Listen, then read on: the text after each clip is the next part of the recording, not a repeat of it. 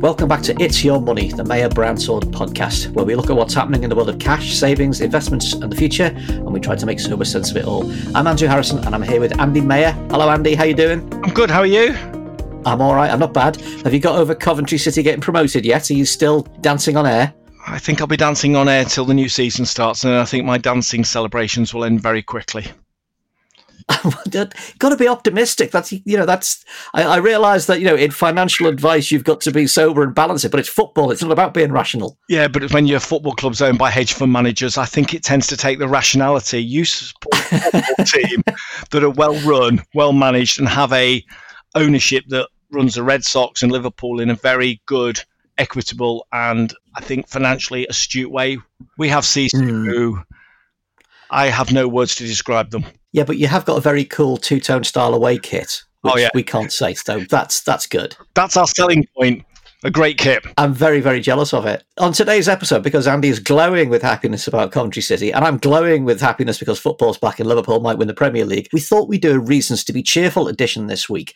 And also, last week's edition was a little bit worry obsessed. So we're going to look on the bright side of life. Andy, one thing you thought of as a, as a reason to think happy thoughts is that ESG portfolios are outperforming. Now, you've got to explain to me first up what are ESG portfolios? Yeah, I think the common misconception is that when you say, um, people, do you want an ESG portfolio? They think it's an ethical portfolio. Well, ethical is one sub universe of the major investment universe, but ESG stand for environmentally, social, governed portfolios. So the best example I can give you is everyone's friend Mike Ashley. Sports Direct would not be in anybody's ESG portfolio because they're not environmentally friendly. They have no governance and they have no social responsibility. So, an ESG company will have environmental issues at its heart, will have good social responsibilities, and have excellent governance. So, the assumption is that under tough times, these kind of uh, these airy fairy sentimental things will be driven out by tough times and and uh, will only want to sort of back things that are, are, uh, are, uh, you know run with a very clear-eyed and very brutal approach and what you're saying is that that's actually not what's happening right now that that uh, ethically run portfolios with strong governance are actually doing really well yeah, see, the environmentally social governed portfolios are separate to ethical portfolios. They are a different brand. But during COVID, and you're right, a lot of people have looked at these as hippie funds. they have because, but bizarrely, during COVID, they've done remarkably well. They've had inflows. They've had people pouring money in when people have been pouring money out traditional funds. And in the Sunday papers all weekend, Morningstars, who we use for our research, have done a load of analysis. And over one, three, five, and 10 years, the ESG portfolios have outperformed normal portfolios I think it's in, I might get this slightly wrong, in 27 of the 30 sectors. Now, people would have said pre COVID, yeah, but they've never had a crash in the last 10 years. Well, COVID has seen the stock market volatility, turbulent, and economic downturn, probably the worst since 1929. And these funds have not only been resilient, but they've had massive inflows into them. Are they doing so well because of that inflow in the in the belief that we're going to have to do the economy in general different after this? Well, there's not going to be a final day of the pandemic, but as it winds down, is it because money is flowing in, or is it because they are more robustly managed for the future anyway? The real reason, I think, is if you look at really well run companies, they've got really good governance, i.e., the management team have done it correctly They've got good cash in the bank. They've respected their customers and they've respected their staff. When you read some of the examples of how Wetherspoons have reacted with the, the people who work there, you look at Virgin Airlines, you look at, again, my favorite person, Sports Direct. ESG would never, they would not make it because they've given, they haven't given a damn about their employees. ESG companies have got money in the bank They've been very and they're socially responsible. So they've understood their responsibility, but they've got good governance and good management can often see, even in a crisis, companies in a sector you think would not do well outperform. And I think that's why, because of the governance of the companies. So you're saying it's the G in ASG? I personally think the governance has had a massive, massive impact. Pre COVID, you might have said people like Greta and David Attenborough's programs had had an impact, but they've stood one of the biggest shocks. This is a earthquake to the financial system, and they've mm. performed robustly well. And it's that is one of the greatest upsides of this terrible pandemic. Do you think that the pandemic is is kind of accelerating a process that was happening anyway in in industry and in the in the economy and that you know we, we have no alternative but to kind of head towards more of a green approach. I hope so. What's fascinating is when you look at energy funds one company who are really struggling energy prices are remarkably down and they're actually a very good sector to be in but centrica who've got no holdings in renewables are the worst performer of all of the energy stocks. And when you speak to an analysts they would say to you they believe energy will really have a, a bounce back and do very well over the next five years. But Centrica have not got any renewables. And the reality is the energy funds that will do well are the ones who, again, as with any portfolio, they've started to diversify. So you, you will, as you're pouring through your documents and work and working on your advice, you, you think energy is a good place to be, but particular energy companies where they where they are future proofed in in stuff that's less reliant on fossil. Certain energy companies, again, with an ESG head on have looked at it and gone, what's the future look like? What can we do about it? And how do we get involved? And I think right. certain, it's, it's like all sectors, certain sectors have buried their head that their day will never come. They'll always be able to do what they were previously able to do. And you end up to extinct like the dodos, where certain energy companies have looked at the world, how it's moving towards electric cars, etc., how the world is trying to become greener, and they've moved towards mm. it. And those companies will have a very successful future, I believe. It's been remarkable. We've seen that in the past couple of weeks. We've seen, you know, Britain, you know, hasn't used coal produced electricity for weeks on end. I don't think it's used any for a, a couple of months now. And on the global stage, you've seen BP devalue their assets by $17.5 billion and say they may leave certain oil fields unused, leave the oil in the ground. I mean, this is kind of, you were talking about hippie funds earlier. This is the kind of thing that, you know, the hippie in me thought I would never see, and yet it seems to be happening. I think somebody had a conversation with last week said this is not the new normal, this is a reset, and mm. maybe this is a wake up call for the planet and the world that everyone looks in and goes, "Do I need to make that journey?" Andrew, over the last three months, we've had conversations with clients on Zoom and Microsoft Teams. Whereas I would have asked them to get into London, I would have gone to London. And so I think there's a lot of ways that when we come out of this, however we come out of this, and whenever we come out of this, the world will change. And for some people, they want to change it in different ways than others, but there will be a change in how we travel and I think how we use fuel. I tell you what, though, coming to London, you're not missing much. It's shut. There's nothing happening here. We're, we're just sitting there looking out the back window, listening to the birds tweeting. Can I ask the uh, ask the selfish question then? How do how do uh, uh, Maher Brownsword clients take advantage of this uh, this new age of Aquarius and investment then? what, are the, what, are, what, are you, what, what are you advising us to do? I, it's again according to people's risk and their beliefs. On Friday, we've got a seminar we're running with Dan Kemp, who is the Chief Investment Officer from Morningstars, who started his career working in ethical investments. Morningstars, I think the research suggests that uh, an ESG return on the global sector was 6.9 over 10 years as opposed to 6.3 on normal funds. They can listen into that. They can give us a call and we'll talk it through. It is a really exciting area. And I get 10 years ago when ethical funds were launched, people went, not enough in it, but there is a funds universe now that is growing. Funds are being launched virtually every month, and there are billions of pounds being poured into these investments because they are important in terms of the, the environment, but they're no longer helping the environment they're actually helping your investment. They're helping your pocket because you're going to get more out of it.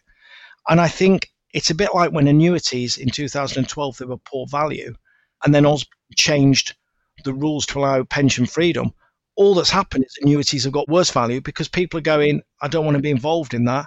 I think the next decade for ESG portfolios will be remarkably exciting with good management, with good asset allocation, and good company selected. There'll be some companies who will mess it up and get it wrong, and their performance will be terrible because they're not adverse to that. But there will be an exciting future. So it's going to be a good time for your investments to grow and also for you to feel good about it. Yeah, we we've had people in the past say, "Look, I will swap a part of return because I want to do something to help the planet. And we've also had people say, I would like to do something, but I need this money to grow. With this 10 year yeah. performance now being published, I think it's going to really encourage people to look at where they invest the money. And I think it's one, going to help the planet, but two, it's going to help their pocket. And three, it forces all companies, when there is inflows into these funds, to look at their principles of how they manage yeah. a company. And that's going to be massively important when we come out of COVID for people to work for companies where there is good governance, but they actually care about their staff and their employees and their customers. I want to move away for a minute from ESG yeah. itself and just onto the to the broader economy. I've got a quote for uh, from Lenin for you here, Andy, because I know I know you're a big fan. There are decades when nothing happens, and there are weeks when decades happen. and it feels like we've been having weeks when decades have been happening. He wasn't soft. He wasn't daft. You know, we were in this moment of incredible fast change that we could can't we can barely keep up with. What are the sectors? And we've talked about this on a couple of the previous episodes. What are the sectors that you're seeing now? Uh, maybe away from ESG that are, are possibly leading the re, the resurgence of the economy? Is it other things happening that we didn't expect? Okay, if we look at it in real terms, the FTSE is down 15 to 20 percent, depending on which day of the week you look at. But the Dow, in sterling terms, on the 1st of June was up. This is due to the fact that the Dow has is overweight in pharmaceuticals and technology stocks, which have done remarkably well. Whereas if you look at the UK, We've got large energy holdings which have suffered with oil prices, and we've also got uh, 22% of the FTSE is approximately in financials. Now, the UK banking system, and people sort of struggle to believe this, is actually quite robust. But due to regulation pressures from the FCA and the government, they haven't paid dividends because they furloughed so many of their staff.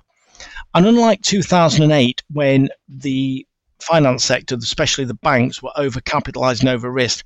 That doesn't appear to be the case at the moment, but it's similar to what we said last week. So if you were looking at sectors where you would be buying, obviously, if you've got into pharmaceuticals early and one of the drug companies uh, develops a cure for COVID, then they will go through the roof.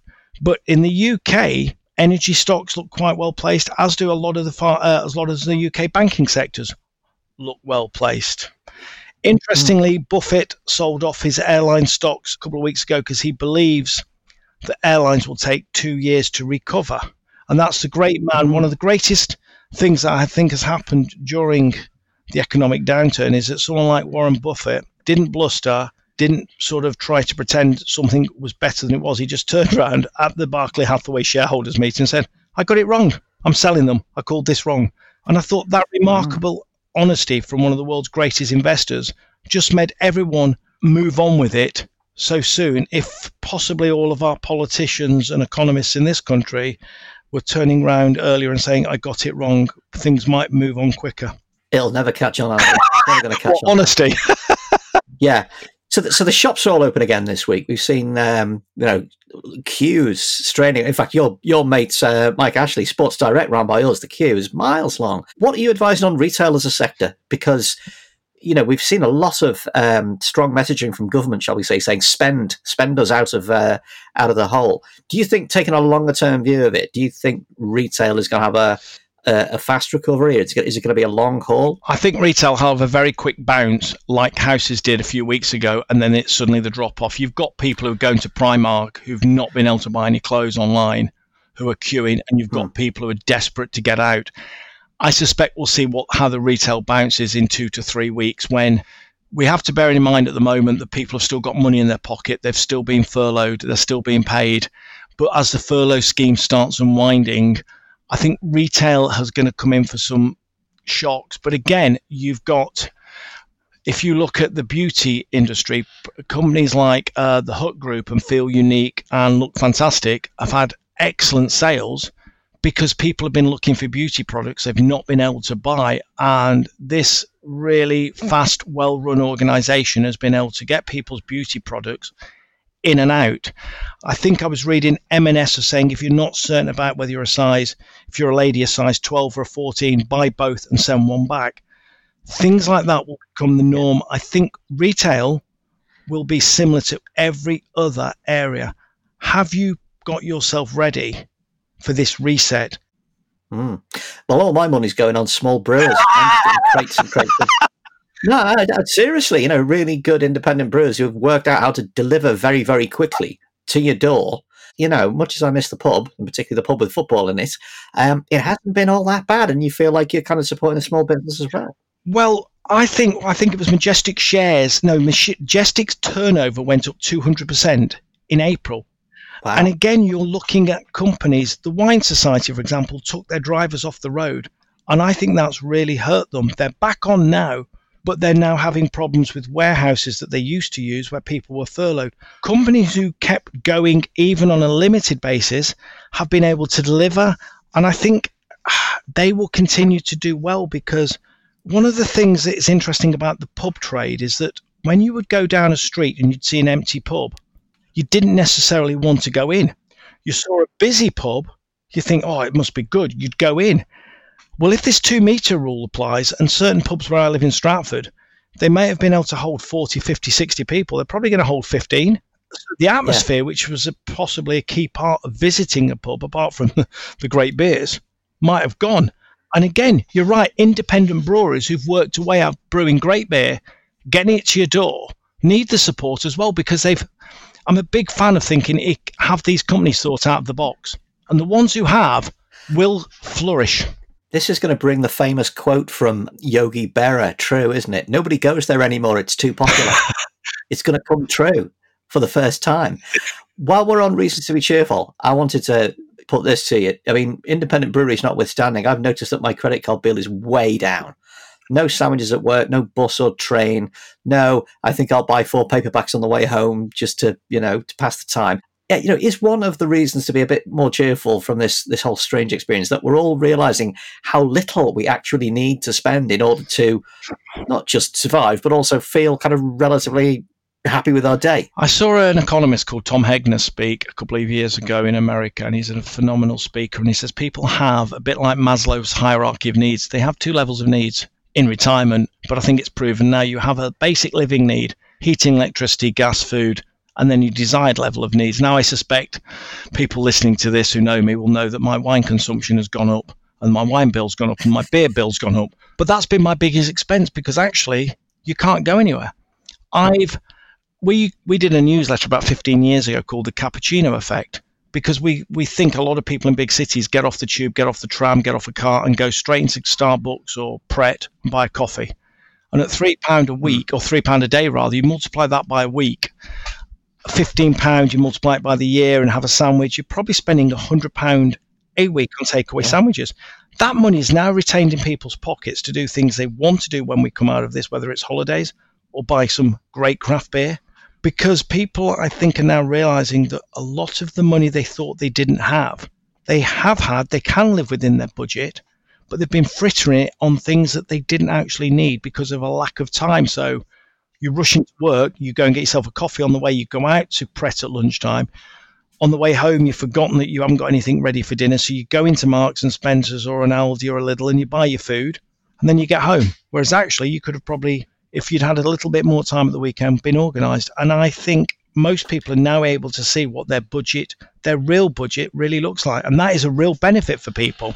Do you think, as this is a sneak preview of being at home for a lot of us, some of us who haven't actually had to do it very much, do you think it'll change people's idea of how much they actually need to be comfortable when they retire? Yes. I think I think when you retire there's people spend money in most of their money in the first in four years of retirement. The first two years, a lot of people want to travel and do things they've never had the opportunity to, either through time or money, and they use the tax-free cash a lot of the time to go and see the world.